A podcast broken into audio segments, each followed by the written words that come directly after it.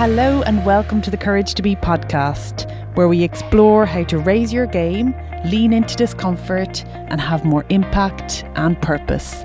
I am your host, Sinead Millard.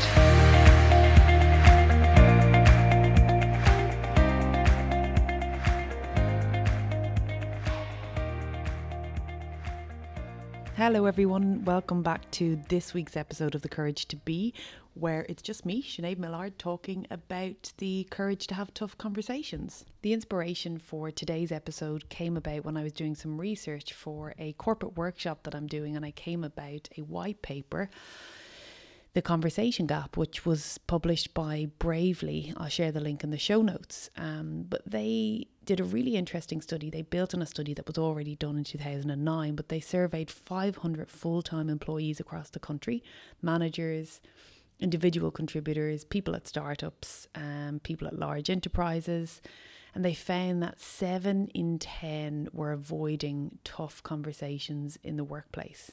So, my intention for today's episode is really just to look at why we avoid these tough conversations, and even more importantly, what strategies can we take on board to better have more of these conversations in the future. If we begin with why we avoid tough conversations, so I think if we can recall a previous conversation that was difficult, we can quickly see that yes, it brings up very uncomfortable feelings. Very often it's wrapped up in uncertainty. Also, I think it's important to mention that having tough conversations challenges us to overcome our need to be liked. So, if we are initiating the tough conversation, we are, of course, thinking about whether or not that person will start to see us in a kind of perhaps less appealing light. Um, which I think takes us nicely to the first step, which is reframe tough conversations. So, tough conversations can actually strengthen personal bonds if they're handled well. If I think back to previous managers and leaders that I really aspired to, um, they really didn't shy away from difficult conversations. And actually, I think that their capacity to have tough conversations was actually a route to them building trust within the team. And also, I think it's interesting if we look at from an organizational point of view, if if employees are avoiding tough conversations, be that with their manager, um, be that with their colleagues, their peers, whoever that is, then they are likely taking those negative attitudes elsewhere. I think we can all recall water cooler conversations or people at the in the kitchen or at their desks perhaps sharing some of their negative attitudes or the struggles that they are having rather than having that conversation directly with the other person or people involved. So, really avoiding difficult conversations can give birth to everything from gossip to passive aggressive behavior, which, of course, is not an environment or a culture that anybody wants to be in. And then, step two is prepare but don't rehearse. And I think the don't rehearse part is important. So preparation must take place. Um, let's just offer up another example. If you're asking for a pay rise, but this is something that you feel quite uncomfortable um, about, this is a co- tough conversation for you in this case. Um, do your homework on your worth. This is something that we were always challenged to do in Reckitt Benckiser. So knowing how valuable and marketable you are will actually give you more confidence to ask for a raise and alleviate fears around negotiations. So make a strong case for your pay increase. And this also helps you to kind of dissolve the you or the ego, if that makes sense, in that it's less about you versus your worth versus the value that you're offering the company. At the end of the day, the company is there to make money, to make profits, right? And if you can show your contribution as it relates to that, then the pay rise becomes less about whether or not um, you deserve it personally, but more as a reflection of the value that you offer up. But to touch on don't rehearse, and I think this is important because if we get so attached to the script, then we actually fail to go into that conversation with an open mind, which takes us to step three be direct but curious. So lean into the conversation with an open attitude and a genuine desire to learn and to hear what the other person has to say.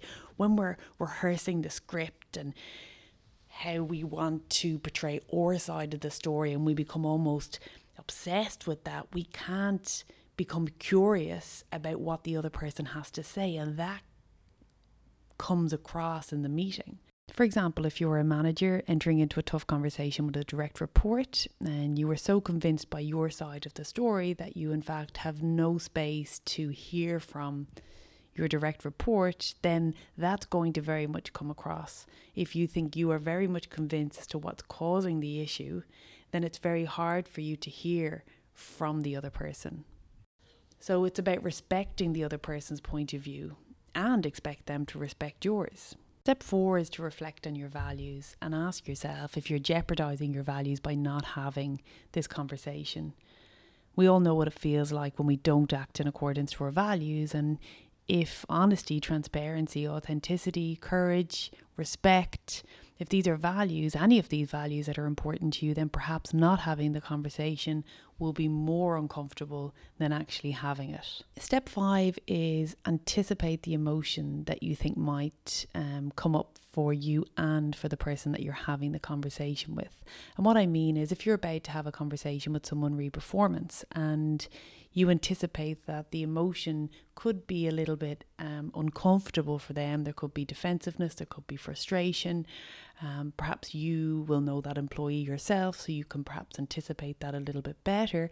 But very often, we can make some very subtle shifts in our approach that can manage those emotions. So, to make that a little bit more clear, um, invite that particular employee out for a coffee. So it's less confrontational, it's not in your office, um, and things are a little bit more relaxed, whereby you feel like you can have more of an open conversation and facilitate the conversation a little bit better in a more neutral environment.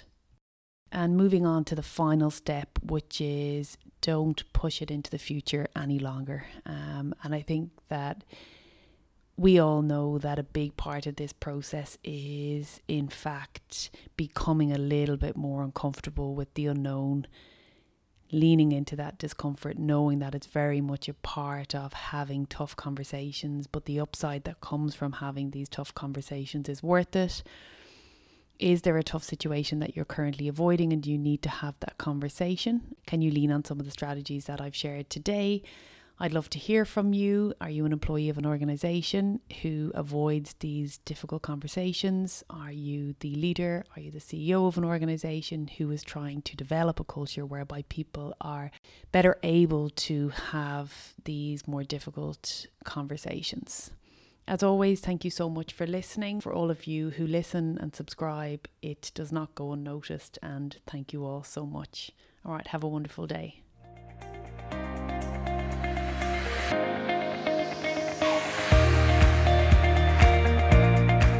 Thank you so much for listening.